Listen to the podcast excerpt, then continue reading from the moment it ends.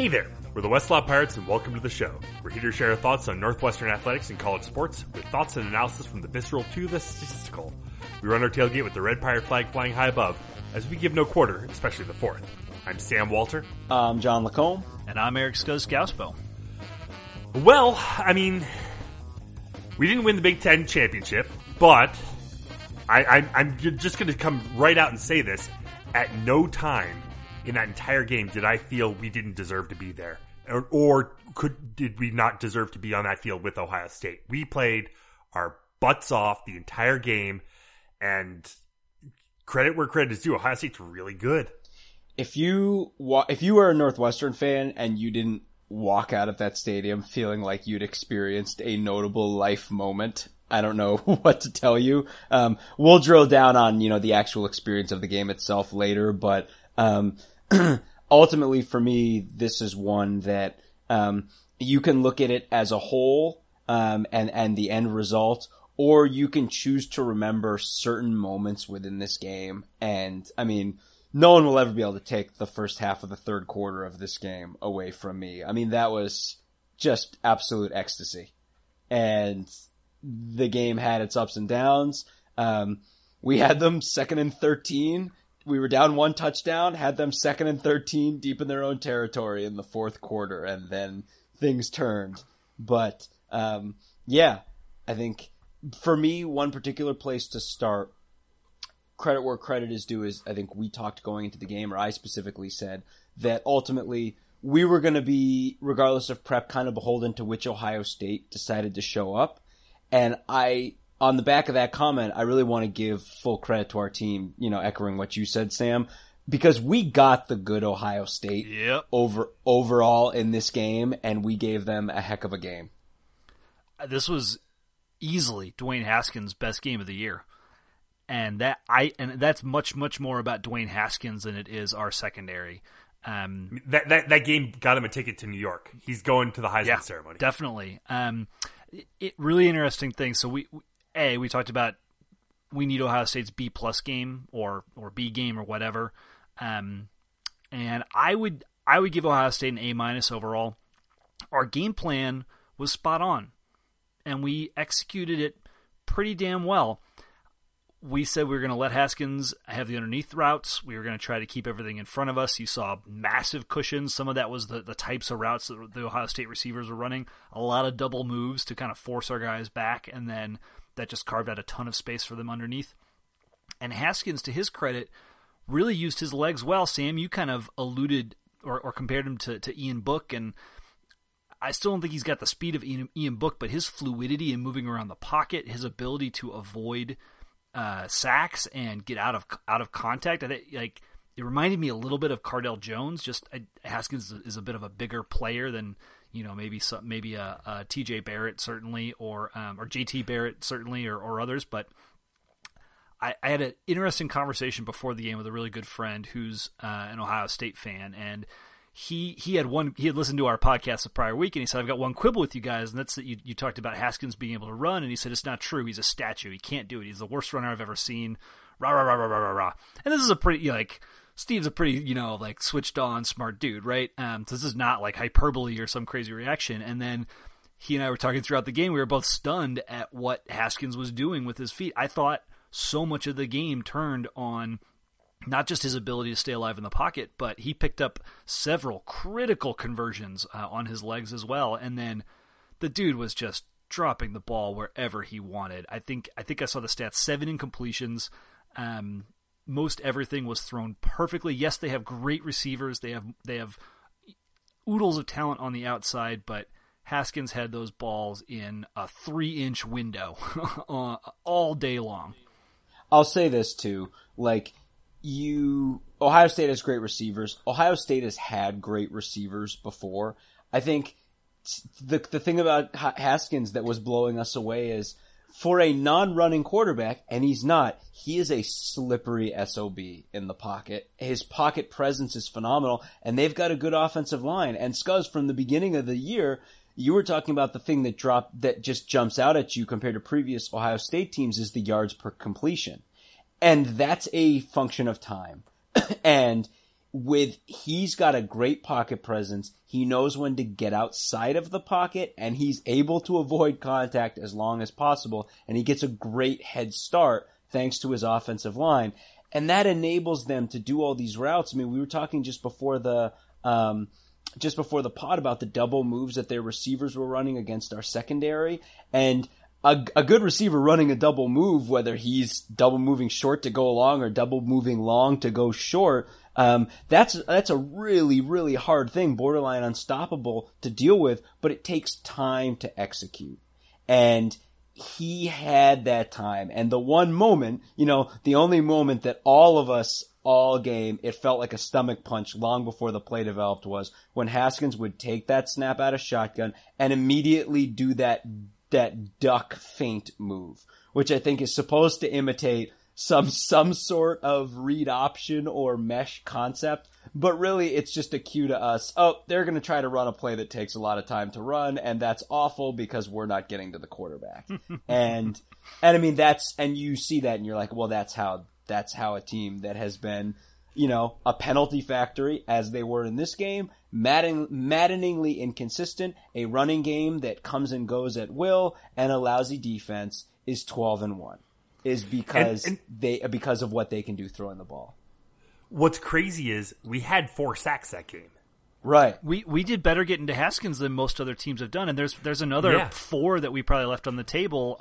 Oh, and, and that's and it's him. He was yes. what made the difference with the other four. And, yep. and we're raving about Haskins, but I think where we are all are going with this is that in the face of potentially Ohio State's best offensive performance of the year, because again, the Michigan game plan was garbage.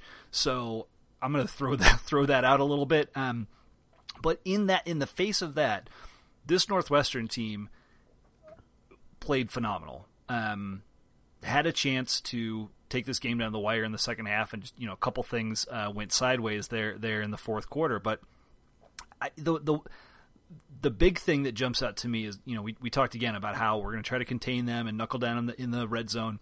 You saw it on the very first drive. We let them approach the red zone. I, I figured if they were on like the 10, 10-ish yard line or something like that. And Haskins slips out of like two defenders' grasp, is moving to his right, and lobs a ball that goes, what, a hand width? Over two guys. Over, yep. two yeah. guys, including Joe Gaziano. I mean, this was exactly the strategy, and you saw him on this play. You saw his move immediately as he started to move to his right. He wanted to throw uh, the swing pass to his running back, and there was Gaziano on the flat. We've talked all the time about how, how Hankwitz will drop Gaztown uh, or Nate Hall into these uh, these zone uh, these zone blitz reads that does a it, it confuses the, the heck out of quarterbacks and Haskins saw it and was like, "Oh, what am I going to do?" And then threw the most perfect pass he could have thrown to hit his receiver for for a touchdown in the back of the end zone. Very similar play at the end of the first half. It was third and twenty. We were bringing pressure. He gets away from it somehow. I think he broke two different tackles, and then dropped a perfect perfect pass into the breadbasket uh, of uh, a receiver who was pretty well covered by uh, by Newsome. So that that's just indicative of we brought our A game on defense. We shut down their running game. They averaged 2.3 yards per carry. We did everything we were supposed to do. Those are two cases where just like a matter of inches was the difference between the halftime score being 16 to 7 and being 24 to 7. And that's, you know, at, at the end of the day, we got beaten by a team that that executed a little bit better and took advantage of their of their talent the, the talent gap. And I think we can all live with that. And another factor, you know, especially late, is you know the injuries started piling up. Yeah, yep. I mean, oh, Mo- yes. Montre Hardage going out. You know, we lost our number one cornerback. We lost Cam Ruiz for the game, um, and just our our secondary was already thin to begin with. And you know, when you're taking away our number one and number three corners and expecting to cover these insanely fast wide receivers, I mean that that's why the the final score was 45-24. I think you know the game was closer than that. I think you know our injuries on the defensive side and Ohio State trying to win uh, style points uh, to attempt to try and get into to the playoff. I think that is why the score is the way it was. the game was closer than that, and you know, go, going in even going into halftime, you know, I, I know I was sitting on my couch thinking, "Oh boy, you know, this, this could get away from us," and then the way we came out in the second half was just beautiful. I mean, I, I don't know how bet how else better to, to say it. It was unbelievable. It was so great. That's the greatest 15 minutes. Well, maybe the second greatest 15 minutes of football. I, I guess with the stakes and the opponent, I've got to give it tops over the fourth quarter against Minnesota in 2000 that ended in victory, right? Because this was Not not the first quarter of UCLA in the Sun Bowl. oh, you're never gonna. I'm never gonna live that down. Um, Nope. Oh boy. Uh, anyways, the, with the stakes and the opponent, everything on the line, the way the way Northwestern responded, the way Clayton Thorson looked, the way we played calls, or the, the way we the way we called plays, the um, the receiving threats and looks that we hadn't seen all season. You've got Jelani going deep on wheel routes um, and and catching catching the ball. He had two what thirty yard uh, completions. Um, you had Kyric McGowan, who ended up as our leading receiver, running a slant pattern over the middle that I feel like we haven't seen a ton. I mean, yes, I know Nagel runs it sometimes, but he's more of like that kind of uh, crossing out route as opposed to the the true slant over the middle.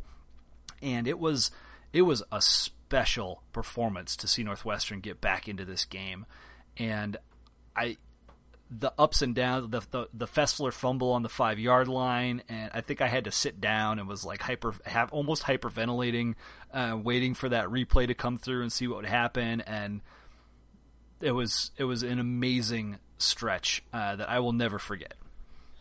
well, it's funny.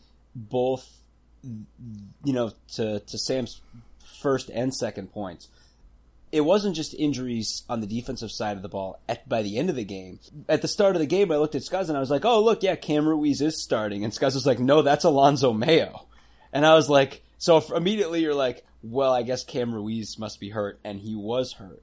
But implicit in that was also, if Mayo is starting, in hindsight, seeing how much of the game Newsome played, that means not only was Ruiz out and Trey Williams is out, it means Newsome most likely wasn't at 100%.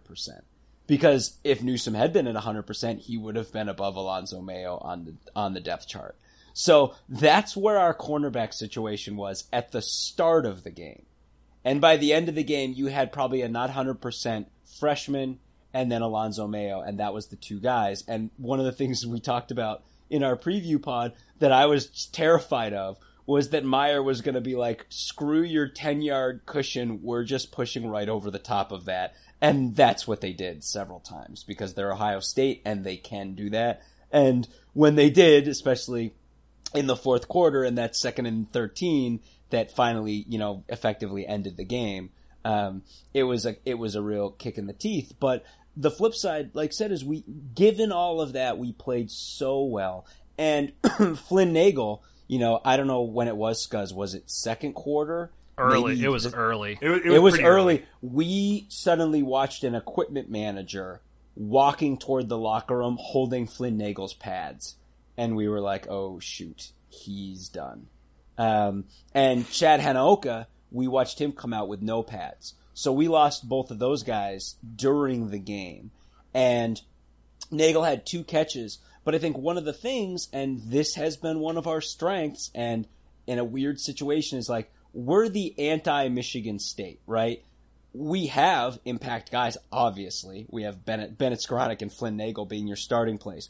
But Ohio State certainly, especially with Flynn Nagel hurt, could not look at tape and be like, they're gonna try to pump everything to this guy because we don't we don't operate that way. Um, we had 27, 27 receptions, and I'm just counting here. Uh, what? 15 guys? No, Uh, 12. 12. 12 guys caught a ball, and um, and what? Nine of those guys caught at least two balls, and that's hard to scheme against. And Ohio State is you know this has been their bugaboo all year. It's a it's a defense that is loaded with talent, that is prone to make mistakes, prone to take poor angles. John Moten's touchdown run, classic example. He gets to the second level, a couple guys take poor angles, and that's it. He's gone. And um, and they did not do it. I mean, they are an incredibly athletic group defensively. They're capable of getting pressure. I think defensively, the single best thing that they can do is when they blitz, they're so fast that they can get to you so quickly in a blitz situation. And there were a couple of plays that it, I think, effectively short circuited drives where Ohio State brought personnel on to blitz.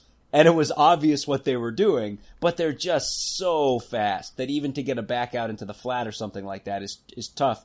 We haven't really talked about him so much. I thought Thorson had a pretty great game, all things considering, right? Yeah. The two pick, the two picks, one was on a deep ball that you just take that shot that came right into our face. That particular play, Scuzz and I were that was right in our section, right off of section two hundred eight. That was that you was could, Nagel, right? And I think, yep. and I think yeah, Nagel that was Nagel had it. He just right.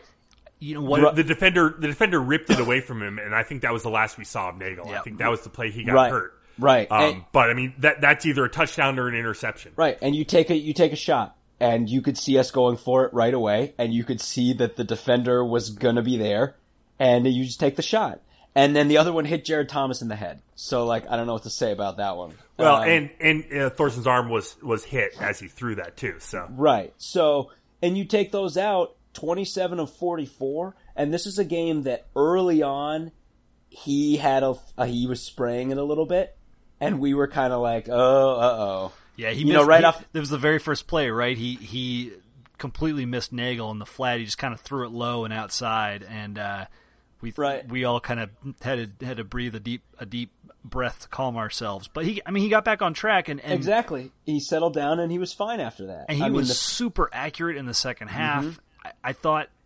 I think as we were watching the second quarter, we and, and some of the sacks were starting to pile up. That the pressure seemed to be really getting to him. We were pretty concerned that, that things were going to go off the rails. And the way he responded, and by by accounts that I've read, was really vocal um, encouraging the team, leading the team, displaying you know what you'd expect your senior quarterback to do in this situation. And uh, yeah, I mean, this is you know we got one more game to watch Clayton Thorson uh, apply his trade. He's going to tie or break the uh, Big Ten record for for consecutive starts. I think break it. Um, I think so. I, maybe this game was the game that, that, that broke it. I can't I can't recall, but he, he will have started more or as many as any other Big Ten quarterback ever has, um, and that's it's it's there have been ups, there have been downs, but it's been a pretty incredible career, and he definitely deserves some pirate booty for this game, especially given what he was going up against and how he performed in in the heat of the moment. Um, it's pretty awesome. Oh oh, but I I completely forgot to mention the 18 yard touchdown run. Right. Yeah. Oh my god. Yep. It's funny, like you, it's it's the last other than a bowl game, right? You're talking about the second to last game of his career. Um, he's making a run that takes you all the way back to the first game of his career at Stanford. Um, and you know, reminding us of that guy who showed those legs then. That if you, if you, if even now with his bum wheel, if you make him run, he's still capable. And two, he could have gone out of bounds there and was not going out of bounds. He wanted it, and you watched him in the post game press conference. That was one red eyed guy. Um, this game meant everything to him, and he played like it. So I, I want to ask you guys um, what your thoughts were as far as the play calling in the first half. I mean the first half was was frustrating, at least from my perspective, because we never really seemed to get any rhythm offensively. I mean, we had the the Moten touchdown, which was phenomenal, but aside from that, it was a lot of three and outs. You know, just nothing really got clicking. But then, you know, coming out out of the second half, you know, Bowser busts off the nine yard run the, the first play of the second half, and then it's like, okay, now now we're on to something. I mean, it seemed like we were doing a lot of throwing on first down and, you know, maybe not getting the completions or, you know, finding ourselves in second and long in, you know, specific passing situations. So I, mean, interested to hear what you guys' thoughts were, at least as the first half goes, uh, you know, compared to the second half. Well, I, I think John, you talked about it. Like the first, I think the first running play we saw was third down uh, Bowser, it was you know uh, Thorson missed that first pass to Nagel. He's he hit a second pass for just shy of a first down, and then Bowser just got absolutely stonewalled on third and one. And coming right after that Haskins touchdown we described, where we thought we had him and we had we had held Ohio State to a field goal on their opening drive.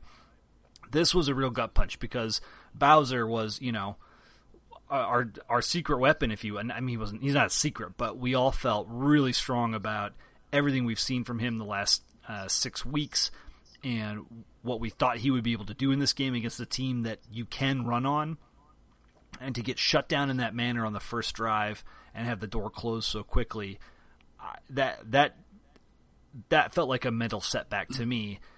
On the next drive, suddenly you get the 77 yard touchdown return, and then you come back out and Bowser again on second down gets stonewalled, and I think that's John when you said like, "Wow, it's it's like he's going up against an eight man front." Like, it, we were out of sync in that in that first half, and I and and I think some of those moments we weren't we weren't mentally. I don't want to say we weren't mentally prepared or mentally ready, but I think we needed the game to come to us a little bit, and we just took a couple gut punches early. And and two, like to to what I was saying early on, Ohio State's an incredibly athletic defense, right? Um, but it's the kind of defense you can adjust against because they are prone to make mistakes. And I'll give Mick McCall credit. I think at halftime, I'm sure they had tape to study and, and especially too, I mean, Ohio State is capable, right? Because they're fast and they're strong and they're loaded with athletes. They're in a situation where, right, you can, if you bunch everybody up against the line and be like, we're going to run at you, they can easily fight off of that. But on the flip side, um, you can look at tape and you can be like, okay, they're getting out of position here. Or, yeah, that time when, like, they just got to Thorson in two seconds, that's because they brought extra guys and we'll adjust for that next time. And, and I think a lot of it is that and a lot of it was just the team coming out of the halftime fired up. But, um, you know, to circle back to what we talked about before, the, the start of the second half, I mean, with all that said, and those adjustments, um, it, God, it made you proud to be a Wildcat, man. Um, especially in that stadium. The place was going absolutely bananas. You know, our corner of the stadium, um, the whatever we'll say the 35 to 40 percent of the fans um, that were Northwestern fans were going absolutely bananas. Um, the team came right out, right, marched right down the field, stopped them, got it back, marched down again, and it was, it was a, a life moment. Like I said, it was that good. Um, to be in that game and I think, you know, to all the people who were watching at home that hadn't seen Northwestern play, I think we garnered a lot of respect in those moments. I, I to me, that's the the bullet on this uh, on this whole experience is what it what it means for this program because. And Sam, you mentioned it. Like at halftime, we're looking at that score. We're looking at how things have played out in the first half, and we're thinking, "Oh man, is this going to be another Alamo Bowl or or a Sun Bowl? You know, a, a relatively embarrassing defeat that sets us back." I, you know, I was talking to some other folks at the game that, that were having the same concerns, and in the end, it was the polar opposite. We put the fear of God into Ohio State and all their fans in that third quarter, and every one of them that I've talked to since has said, like, "Yep, I was, I thought you guys were coming back. That this was Maryland all over again." Um, and it, it's not a moral victory, but it's it's the point that we belong, and we've we've gotten to a point where we took three. That, is Michigan still in the top ten? Yes. Three, Yep. Three top ten teams to the wire this year, and put the fear of God into them, and that's pretty damn impressive. Um, and coming out of this game, it, it feels like something we can build on. Everybody afterwards was saying, "We're going to be back here." Right, exactly. like like the the talent that this that that Fitz and company are bringing in, the development that is happening. I think I, I tweeted earlier tonight about you know Jordan Thompson uh, was listed on Pro Football Focus's um, All Big Ten team for the year as, as one of the starting DTS, and he's had he does he's had a spectacular season. Uh, doesn't rack up a, not a lot of stats, but in our you can see it in our run defense and the way he gets graded out. Like we're developing pro level talent at all three levels of the defense. Linebacker is probably the one where you know we we we tend to be less speed oriented there. But you look at you know Anthony Walker is a starting middle linebacker in the NFL, so um, we're doing it. This I mean this program is is building and moving in the right direction, and winning this game would have been transcendental certainly, but being there and showing up and performing the way we performed, the fan base looking the way it looked, uh, the being as vocal as they were. I don't think I've ever heard Northwestern fans as loud as they were on that 77 yard TD run by Moten. All those things matter in the perception of your program, in the recruiting that happens, in the way media coverage ends up being applied, and it's awesome. This is yet another building block that Fitz has helped uh, put in place over you know since he took over 12 years ago. And it's hard to remember to an environment um, as a Northwestern fan that compares to this. Partly because the Luke, and if you've never been to the Lucas Oil Stadium, um, that is an impressive venue. Just the sheer scale of it is staggering. It is a massive place, and um, and you know Northwestern has played bowl games before. We've played in big bowls, um, but to a combination of a place where one, the venue itself is absolutely gigantic. Um, two, the venue is filled, and three, a huge portion of that fan base inside the stadium is a Northwestern fan base. It's the amount of times those three things have all been true is so rare because I mean, even at a lot of bowl games, depending on the size of the stadium, you'll have an in, on you know a venue that isn't completely filled, and that kind of affects the overall atmosphere. The Pinstripe Bowl, in some ways, was was similar um, in that the venue itself was totally filled, but obviously, in terms of the amount of people at the game, it wasn't remotely close to the amount of people who were at this game. And it was just, it was electric as a Northwestern fan to be able to look around and see the scene and see how many of your Northwestern brothers and sisters were around you for it. Um, yeah, I, and those, that's the kind of stuff that doesn't wash off. And I think, Three, like, three, pe- 3,000 students in that mix certainly helped as well. Right, and we Yeah, were, and they were, cool, how cool was that? Oh, and they were right next to us, and it was we were in section 208. The student section, I would say, was was just one section over, maybe 206 ish or something, or right below that in the ones. Um, and it was it was a crazy atmosphere. Any to- any time where you would ever, you know, for those of you who weren't there, if there were ever times where you're wondering, you know, what in this particular situation was the fan base on its feet? Yes. They were all on their feet Every in those moments. Every, Every single time. time. There was not a laissez-faire Northwestern fan in the bunch. People were on their feet every third down, very many second downs, all the big late in the game moments. All of the Northwestern fans who were there were going ballistic, and every one of them is thinking, God, I'd give anything to get back to that, and that's exactly where you want the program to be. I think it's worth mentioning too that so that they just do a really good job with the Big Ten championship in Indianapolis, and I mm-hmm. I may have been swayed from an opinion a, a opinion I've I've mentioned a couple times on the podcast, but we've I think we've all talked about like oh let's get this championship game in Chicago. It's much more of a of a home base for the Big Ten. There's so many fans there. You'd sell it out every. I think there was one year. Maybe it was the Michigan State Iowa year. I can't remember, but but attendance wasn't great. Indianapolis is is really good at these events. And when we walked into Lucas Oil like our side of the stadium was the northwestern side of the stadium. The there were banners on the inside. They had decked it out as if it was you know a northwestern home sideline. And of course the other side was similarly set up for Ohio State. But you had I- mean we we've all been there right where maybe the numbers are balanced with an opposing fan base and we still get shouted down. There were there were plenty of go UNU chants and let's go Cats chants, etc. That like in the hall, I'm talking about in the hallways, not inside the game itself, just in the hallways where we shouted down uh, the opposition and and the Ohio State fans that were walking through, and it was just from top to bottom, it was uh, a fantastic showing. Yeah, I mean, Indy Indy is a really great place for these kind of events. I mean, there's a reason why they host Final Fours all the time. There's a reason that they get Super Bowls. They have the Indy 500. I mean, that that's a, a really great way to, you know, they they have practice with this sort of thing, and everything downtown Indy is just right there. I mean, you got the stadium, and then within a four or five block radius, you got all the hotels, the bars. It's all just really, really convenient for the for the visitors.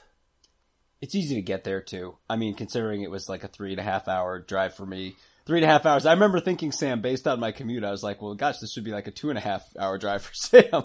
Yeah, you're, yeah. you're far enough. You're far enough south. Not to rub. Not my intent is not to rub it in. Just No, no, not out at how, all, not how at all. far how far in the south south city you live now. But the but it's it's just easy. I mean, for us, it was just the two ninety four to sixty five, and that's it, and you're there. Um, and uh, yeah, it's it's it's easily accessible, and of course the dome and that's just makes for a very comfortable environment. But yeah, to, to both your points, you get it.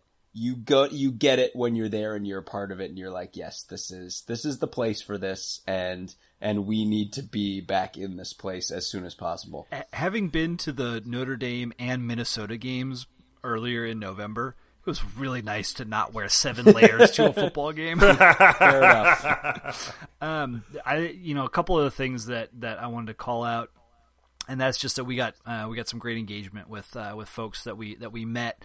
Um, thank you to all y'all that, that came and chatted us chatted us up. Uh, I wanted I wanted to call out some names, um, some folks that listened to the pod, and then some others that were just you know friendly and and uh, and and hanging out. Um, so Sean And, ho- and hopefully now we'll be listening to the pod. Oh yeah, absolutely. So um, Sean, Elliot, Jeremy, uh, who all who all gave us a shout out.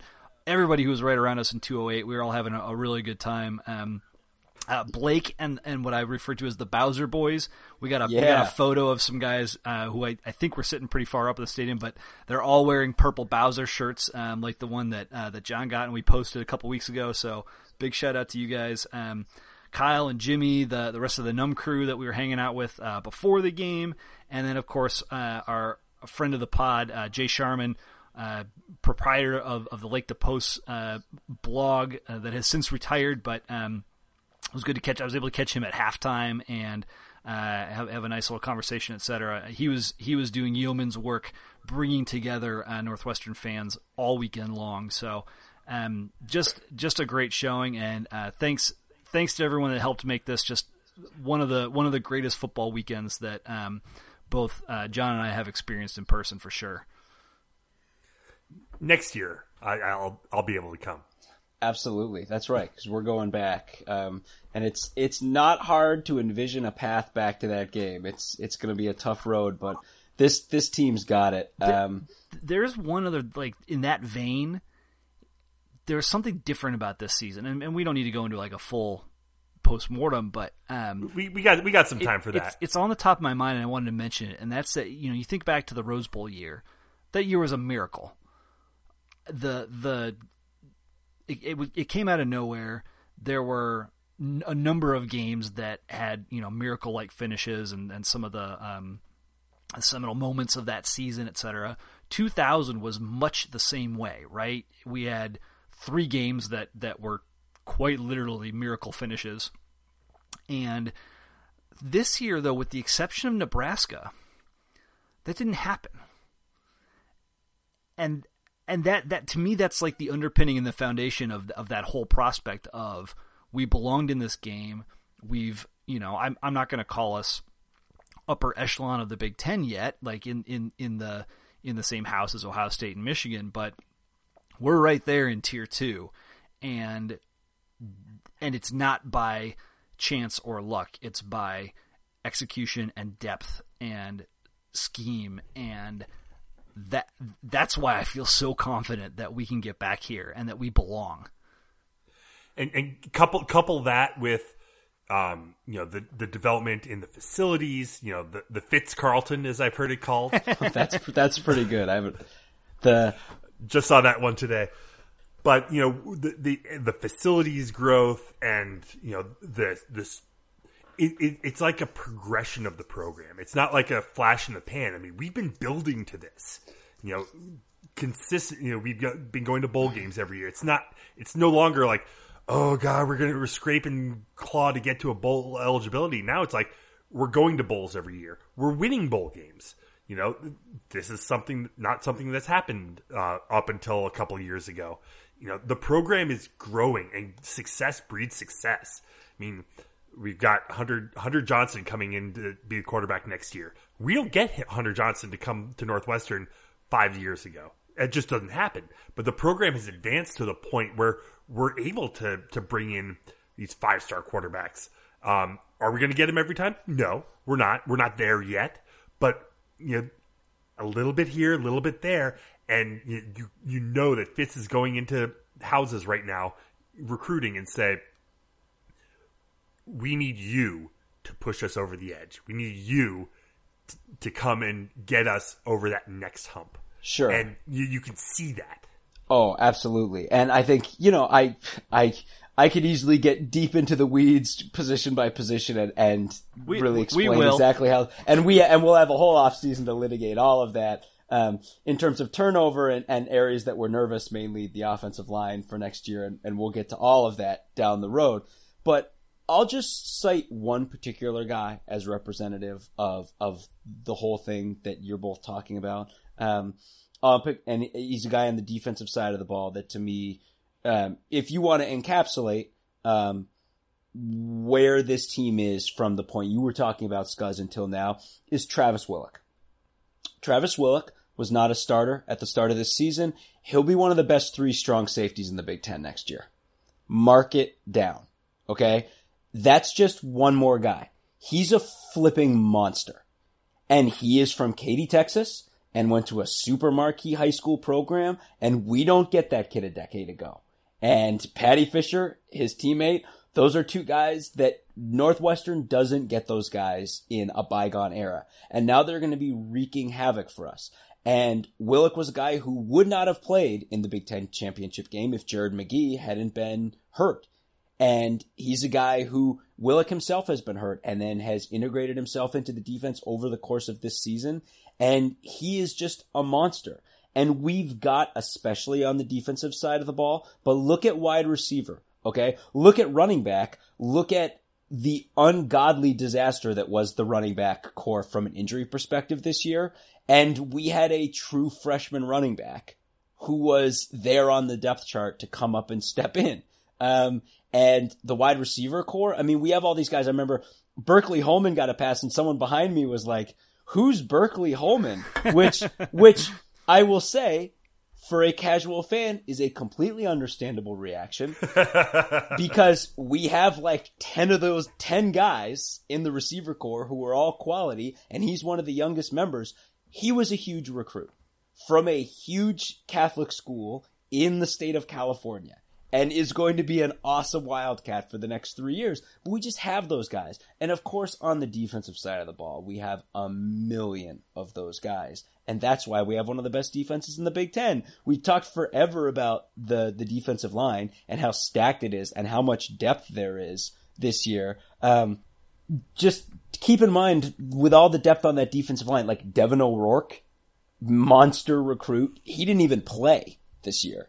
Um, we have guys like that waiting. The defensive line, okay, on one hand, yet, I mean, uh, the cornerbacks, okay, on one hand, injuries ravaged us. We had just horrific luck at that position group. But look where we are for next year, right? Greg Newsome and Cam Ruiz. Is anyone feeling bad about those two guys? Whoa, Nelly. Each of them has three years of eligibility left. So, I mean, it's just, you can point to so many people. I pick Whillock as kind of like, to me, by the end of this year, he's the bannerman of this overall concept.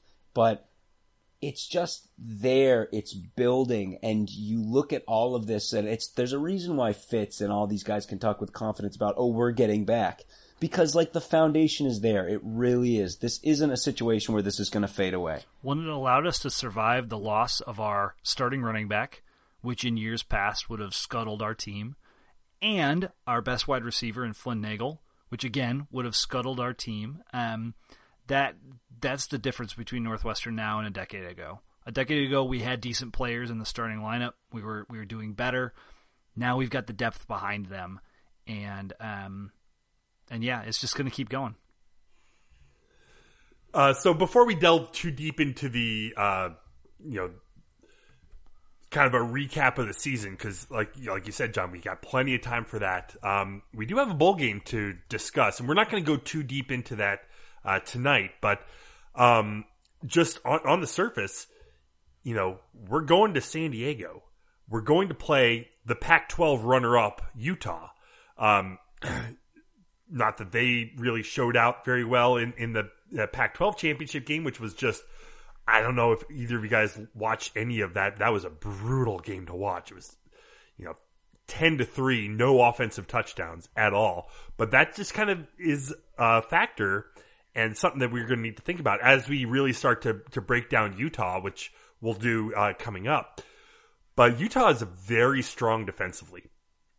Uh, they've had injuries to very key offensive positions. They're uh, their starting quarterback done for the year. Their starting running back done for the year. They're starting wide receiver done for the year from uh, you know in, in the Pac-12 championship. He got hurt, so they're going to be missing a lot of offensive uh, first stringers. But their defense is very good. So this could be a real just punch him in the mouth defensive slugfest.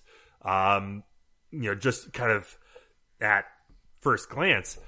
But I, I kind of want to talk a little bit about the fact that we're eight and a half point underdogs just right off the bat. That's absurd. It, it's this team scored three points in their in the Pac-12 championship against Washington, and yes, right. Washington has a really good offense, but that that line is bananas, bananas absurd. Um, Utah's starting quarterback uh, was lost for the season about four weeks ago.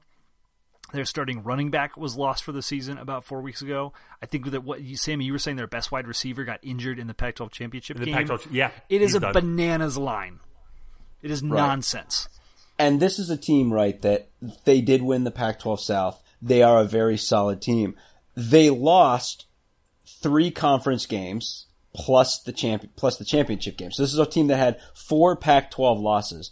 Um, and the common thread through all of those games, all of those losses is they couldn't score points in those four games. They scored points in games that they won, and in some ways you could juxtapose that with us and be like, it's kind of similar. This is a team that played Washington twice, um, and scored 10 points in those two games combined. And one of those games was in September when Utah had, was a healthy team. So it's against good defenses, they have struggled. Um, now again, you could look like from a talent standpoint, this was a team that scored 41 points against USC, but that's a USC team that has a defensive character very similar to Ohio State's in that it is loaded with talent and plays like garbage a lot of the time. And so, I mean, so it, it's that kind of thing. Part of the reason that line is where it is is because Kyle Whittingham is a terrifying 11 and 1 in bowl games. Um, and I think that's part of the reason. I think you'll see that line move though because when people start to look at this with clear eyes and say, look, Northwestern, as things stand, is a world's more complete football team than Utah is right now. Um, their defense is for real though, and they are awesome under that coaching staff at prepping for bowl games. But you ask me, we're the better team, and and down the road we're going to have plenty of time to talk in a lot more detail about it. The line has already come down to like six and a half. Wow. Yeah. It'll keep moving. That's still bananas. This should. I mean, I I could buy Utah by three, but um, I do. I do want to mention too. Um, I'm just excited that we're playing in the Holiday Bowl. Yeah, this, this is it's it's one we're checking off. Maybe I. I mean, correct me if I'm wrong. I would say historically, outside of the New Year's Day bowls, the Holiday Bowl has the best reputation of any bowl game. It is the it's bowl game. People, it's up there. People assume the Holiday Bowl is going to be an awesome football game.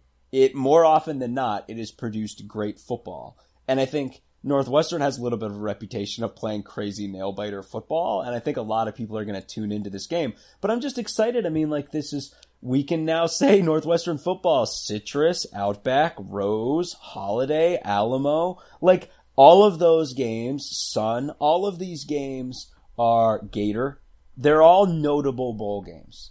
There, I mean, we've played in other games that are farther down the ladder, but all of those games are notable games teams love to play in, and I just think it's cool that we're we're taking advantage of another one of those now.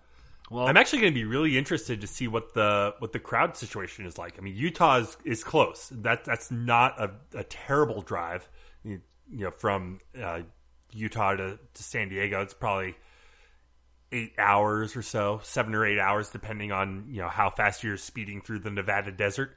But um, you know, our West Coast alumni group is got to be over the moon.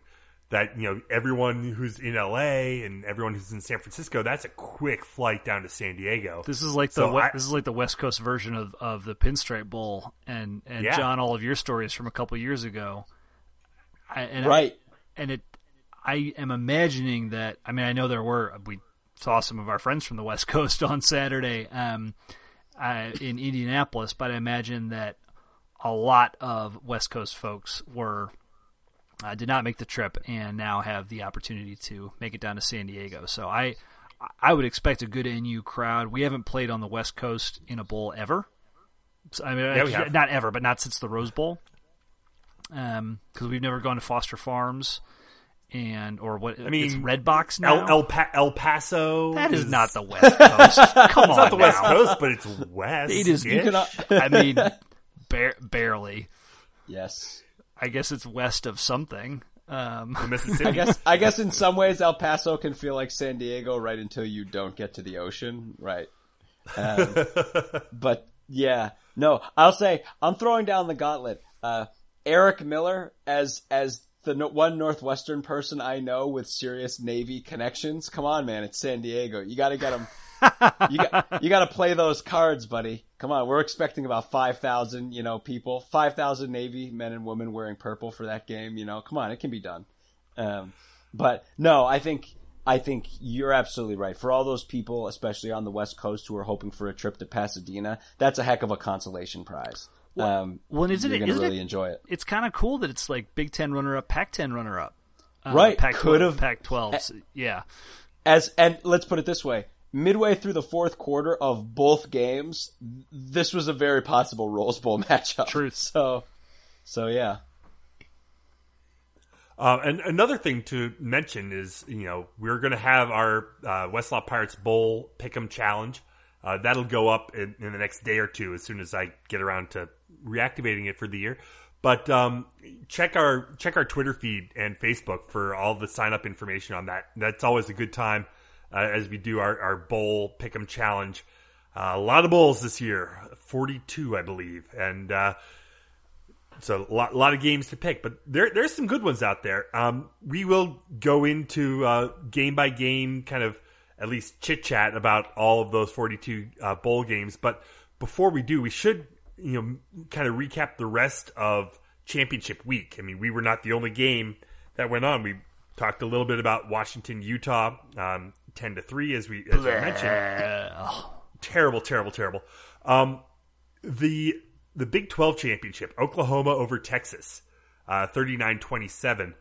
That that was a game that you know we were kind of keeping an eye on early, just you know in terms of what what it was going to do to Ohio State's psyche, if anything. So there were a, Um, there were a lot of Northwestern watch parties um, that got set up like across the the downtown Indianapolis topography to watch the NU IU basketball game, and pretty much all of those watch parties, including the one that I ended up at, rolled right into Texas OU, and it was funny because there were there were a lot of different takes on who and what we should, or whom and what we should all be rooting for in that game. So there were some NU fans that were convinced we wanted Texas to win. There were others that wanted an Oklahoma blowout, and it, frankly, it resulted in a lot of interesting and fun, kind of fun discussion um, as we were as we were pontificating on on what would be best for us down the track. But that also happened to be a pretty fun game, um, as we talked about on our on our preview pod last week.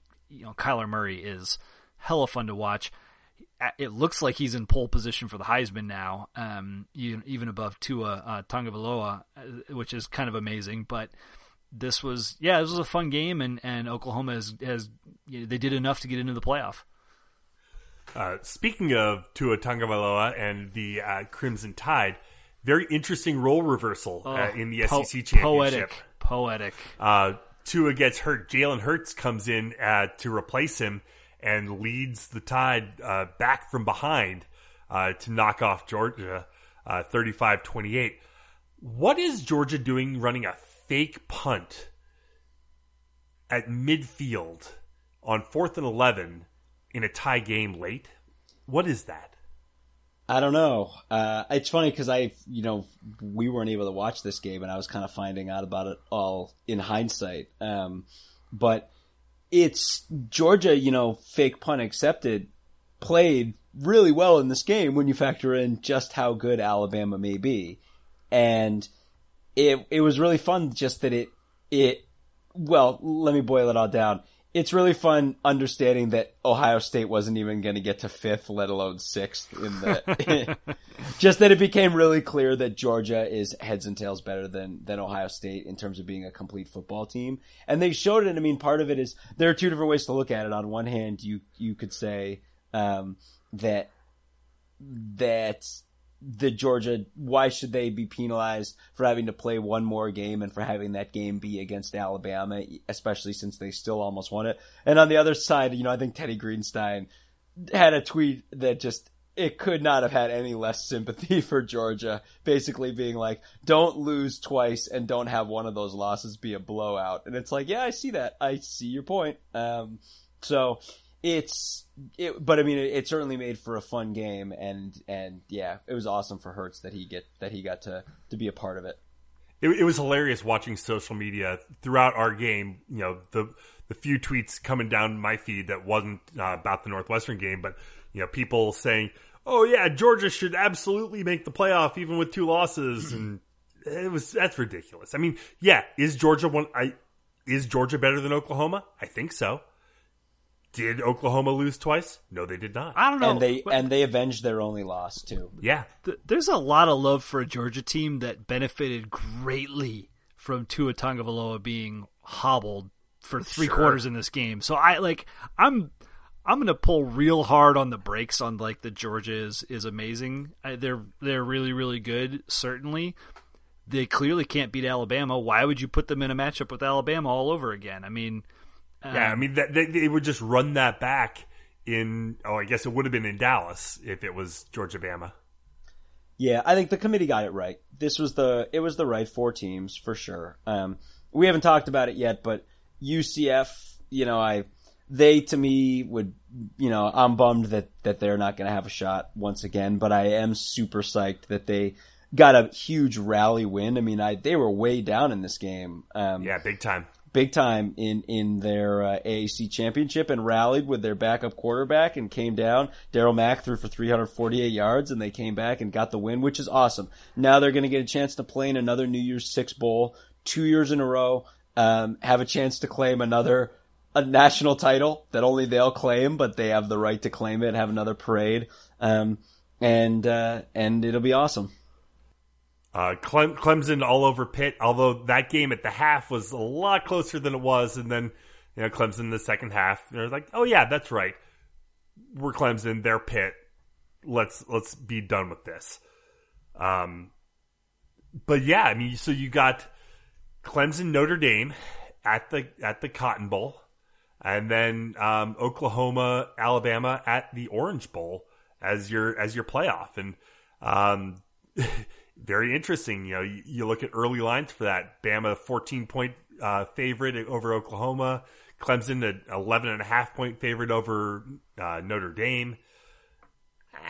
It really does seem like you know we're just heading towards another uh, Clemson Bama you know third time in four years. If Clemson national if, if Clemson plays against Notre Dame the way they played against Pitt, Notre Dame will win that game. Um, but I but I have a feeling a much better Clemson team is going to show up for that game. Um, if you, I mean, that to me, if there's going to be an upset, but I don't know. I, I mean, Oklahoma has, I mean, Oklahoma has not faced a defense remotely like Alabama's defense this year, but that's awesome. I mean, and that's everyone who's a proponent of like the 18 playoff and all that stuff, right? Is like, this is great. This is what we want. Now we get to see the rubber meet the road. Now we get to see what happens if Kyler Murray plays Alabama's defense. I mean, this is what we all want. So it's what I'm we were, glad we're going to see it. It's what we were begging for uh, in that year that it ended up being Ohio or uh, Alabama and LSU again instead of Alabama Oklahoma State. Right. Yeah. Right. And I I feel like there was a period of time where, you know, the nation's best offense, be it Ohio State going up against Florida in what was that, 08 or 07 or 06. Um, you had Oregon going up against Auburn, like like a, a lot of these high flying teams that just kind of died in the playoff or in the BCS championship, I should say. And defense was was such a a, a marker um, for winning these games. I feel like, much like the NFL is shifting now, college has shifted, and the adage of defense wins championships. I don't believe it anymore. I really don't. I and, I, and we've seen too many cases where a good defensive team can get sucked into a shootout because offenses are so innovative and so powerful right now. And you look at what Lincoln Riley is doing with Kyler Murray, and it is it is next level. Um, so I, that, I think that's going to be really really exciting. And on the other side, with Clemson Notre Dame, Clemson has not played anyone. I'm sorry, that, like yeah, well, that's the ACC the, knock all season. The, if Clemson had a loss, they weren't getting in. The ACC is garbage, hot garbage, um, worse than the Pac-12 garbage. And I, I'm not suggesting that that means that Notre Dame's going to win this game. Uh, Trevor Lawrence is excellent. That that Clemson team is just bloated with talent. They have not been in a challenging situation pretty much all year. Um, with maybe the exception of of A and M in week two, and I mean you don't you don't have to look far for a formula that causes them a lot of problems, namely like Trevor Lawrence tweaks an ankle or something, and they're they're in deep trouble. But as a as a freshman QB, he ain't been in very many tough situations yet either. So. Um, we shall the, see. The, I mean, the Syracuse game, maybe, but he was he was he got knocked out of that game early. Oh, that's and right. And then right. against A and M, that was when Kelly Bryant was still the starting quarterback, and he's the one that won that game for them. So this is this will be a really interesting matchup, and nobody's giving Notre Dame much of a shot, and that's you know that'll if there's going to be a surprise, I think that's going to be the surprise. I I don't know. We'll we'll see though. We'll see how we'll see how things play out over the next couple weeks in terms of when we find out like which players may or may not be playing, and if there are any key injuries. Um, I don't think any of these coaches are going anywhere, but you just you just never know what what might happen. Um, again, well, I mean, and you know, to Tua's ankle. Yeah, yeah. You know, if he's not hundred percent, is that going to be you know? There's a reason that Tua was starting, and like the Alabama offense was electric with him uh, under center. You know, yeah, Jalen Hurts, fantastic quarterback. He's very, very good. Is he as good as Tua? I don't think so. Well, I don't, but, I don't know, but he's got himself a starting job wherever the hell he wants to go next year. Sure, absolutely, absolutely. Uh, can we talk? I I know we'll get. We haven't talked about the Mountain West Football Championship game. I just want to make everyone aware who maybe might not be aware that in addition to all of these games, we almost saw the biggest upset in college football history this weekend. and I feel like people don't know about this and it it it, it would it would have been the biggest upset in college football history. Um, Drake lost to Iowa State 27-24, okay? I don't just mean upset because Drake was a 41 point underdog in this game. This was a ranked Iowa State team, 23rd in the nation. This is a team that lost to Oklahoma by 10. This is a team that smoked West Virginia in a game when I think West Virginia scored like 14 points. Um, they beat Oklahoma State on the road. Drake isn't just an FCS school. Drake doesn't give athletic scholarships. An FCS team with zero scholarship players. When Butler beat Youngstown State at the start of this season, everyone was going bananas because Butler doesn't give scholarships. And that was against an FCS team. So you're talking about Iowa State, who was only playing this game as a reschedule from, I think they had South Dakota State at the beginning of the year and it was a weather cancellation. Um, they almost lost to a team that doesn't give out scholarships, which to me is just staggering. Um, but it's certainly worth a mention as like the one other game that happened today. But, but beyond that, Mountain West, like I was saying, um, uh, Fresno State. I feel like we've been college football fans long enough that we can remember when Fresno State came out of nowhere to become this power, and they really were for a while, and then they really fell on hard times and were bad for a couple of years, and now they're back. Jeff Tedford. yeah. They're, hey, between a Mountain West title and, uh, Aaron Rodgers looking for a new quarterback coach, Tedford gonna get any Green Bay Packers love? You never know. Hey, someone's looking for an Aaron Rodgers whisperer. Maybe he's the guy. I don't know. I, have heard you know some people talk about Cliff Kingsbury to uh, Green Bay. I've also heard people talk Pat Fitzgerald to Green Bay. So we'll we'll see how that develops. I don't think there's any smoke to that fire. No, uh, I don't think so. Mark Murphy can dream. They have, they have a relationship, but uh, but yeah, not not gonna happen. But but yeah, any It better not happen. it feels like when I mean, like this is this is what happens in these situations. There's a lot of feelers that get put out. eh, You know, people speculate, etc. Um, and sometimes that speculation is, got you know, I'm sh- I'm sure that the the Packers, you know, brass is is you know would put Fitz on a maybe not on a short list, but certainly on a medium list of coaches to talk to. But I, you know, And and I wouldn't be surprised if, if Fitz talked to him. I mean, there's no reason not to talk to them at least, right? Yeah, I would prefer that he told them to go screw themselves. But um, if you Which know, I'm sure is will be what it ends up being. But you know, you, you always hear these stories how you know the only job Fitz would ever leave Northwestern for would be for the Bears. I don't know. It, the Packers are pretty close. I'm, I'm not. I'm not saying like this. There's any likelihood this is going to happen, but it's it's interesting to to think about. it's a question to- of it's a question of is he if, if he if he wants to coach in the NFL. Yeah, because this is a, this is a guy who I I mean all he talks about is Northwestern and the process and wanting to be a part of it. And with all with other coaches, you might say it's lip service, but I feel like Fitz wants to be buried in Evanston. So that's me. That, you know, co- come back to me and tell me you know that I'm wrong when I'm wrong. But I'll, until proven otherwise, that's what I choose to No, believe. I feel the exact same way, and and there's there's like Urban Meyer, same way. Urban Meyer never even once considered the NFL uh, in his career, and yeah, like okay, gr- granted he's getting paid oodles and oodles of money at Ohio State and Florida and wherever, but there are many other coaches that that have eschewed that route, and you know there's there's other guys like obviously Harbaugh uh, spent a fair amount of time up there. There's a guy who retired just last week, Bill Snyder. I'm Yeah. sure he had offers. Yeah, Har- Harbaugh very well may go back. We'll see. Um, Brian Kelly has expressed interest and interviewed up there a couple times, but some some coaches don't don't want to pursue that. They like they like the element of recruiting and developing these uh, these players, molding them as uh, as young adults um, versus the professional aspect that you get at the next level. So it's just, I mean, it's a question of of who and what Fitz wants to be, and there's nothing that he's said or done to this point that would make me think that that's that's what he covets. Um, and, who knows? and if- things change, right? But I don't, you know, the Brinks truck is not what's going to convince Fitz to go run up to the next level. That's not who he is.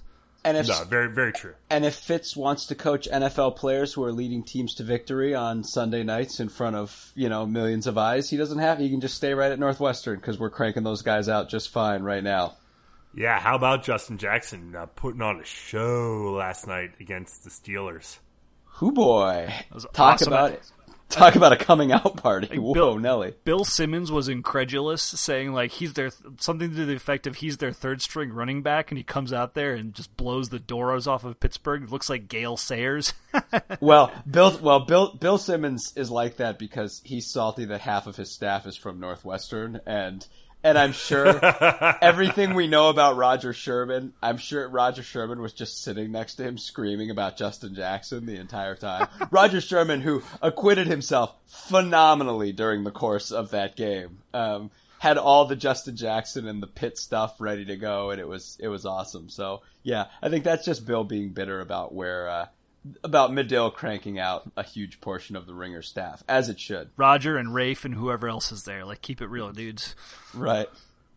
Juliet Litman. Juliet Litman, Oh, yeah. exactly. Yep. No shortage of Wildcats over there.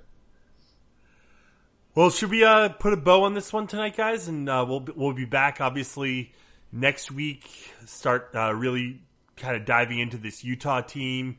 We'll start doing some bowl previews. Um, you know, kind of jump into that probably next week or two. But uh, anything else before we get out of here? I'll just mention this, like, and I guess I like this is probably overthinking things, but um, I know I was very disappointed when that when that when that game turned and it was clear that we were not going to win, and I just I just don't want anyone to think that the first you know the the first forty minutes of the pod where we're where we're digesting Ohio State think that we're we're looking at this as you know like a moral victory and like uh, oh yes we tried so hard we played so hard good on us boys like that's that's not that's that's not the the full story there um I think obviously we felt like we were we were outclassed by a better opponent but um we were we were bitter, bitterly disappointed at the end of that game. But I think uh, the the the bottom line is the hope that we have for for the future and what this what that performance meant for what we can achieve um, going forward. So I I don't know. It's probably not not not. Uh, especially worth it to dive back into this here at the end of the pod, but it just it was I was mulling it over a little bit as we were going here. Let me just tack onto that to say too that like and if you're a if you're a hardcore Northwestern fan, or you're listening to this pod and you know how we feel as Northwestern fans, you know what it's like to feel frustrated. You know what it's like to feel like something was left on the table. You know what it's like to be mad at decisions that were made or the program. You know what it's like to have like a bitter loss where victory was right there and it was it was stolen away from you. We have plenty of those moments and this one felt different. It just did. It Well, just it and just did and for all the reasons Gus said. And there were some of those moments in this game. I mean, it was not the best game the Cats played this year. I didn't think. Um, I thought Wisconsin and, and maybe even Iowa were better end to end performances. But um, but yeah, it's it's still it, it goes without saying that that the uh, the way it all came together in the end was in total encouraging, albeit disappointing in the moment. here's what we can all agree on: it, you want more. You want more of it, and and we're gonna get back there. Yeah, not only do we want more, but it's not outside of the realm of possibility that we'll be back very, very soon. I told I told my four year old earlier. She asked me when Northwestern was. Uh, she asked me, I think, is Northwestern on tonight? You know, um, I said no, but that you know they've got one more game. We'll get to watch it, and then they won't play for eight months. And she goes. Eight months, and it was, it was, it was the greatest reaction I could have hoped for. And and that that reaction right there is the reason this podcast exists. We're gonna get you all through it. Stay with it. We'll carry you through the lull. We'll be here for you. And, and we're going to have some hoops to talk about as well. I mean, Oh, yeah, briefly sure. mentioned the uh, the Indiana game. We've got Michigan coming up tomorrow. Top five ranked Michigan. Um, I, I remember the last time Michigan came into Welsh Ryan Arena. That was a that, was- that was a fun little game. I think uh, we might have a little something to say about that com- uh, coming up tomorrow night. We'll see. But uh, let's go ahead and leave it there for tonight. Uh, head to our website, westlotpirates.com, where you can leave comments and questions. Find us on Facebook. Find us on Twitter at West Lot Pirates. You can call our voicemail line, 847-231-2287. That's 847-231-CATS. And email the show, westlotpirates at gmail.com. Tune in next time as we give our visceral and statistical views on Northwestern athletics. And look for us in the west lot of Ryan Field flying the red pirate flag, because we give no quarter, especially the fourth. For John Lacombe and Eric Scasbo, I'm Sam Walter. Thanks so much for listening. See you next time.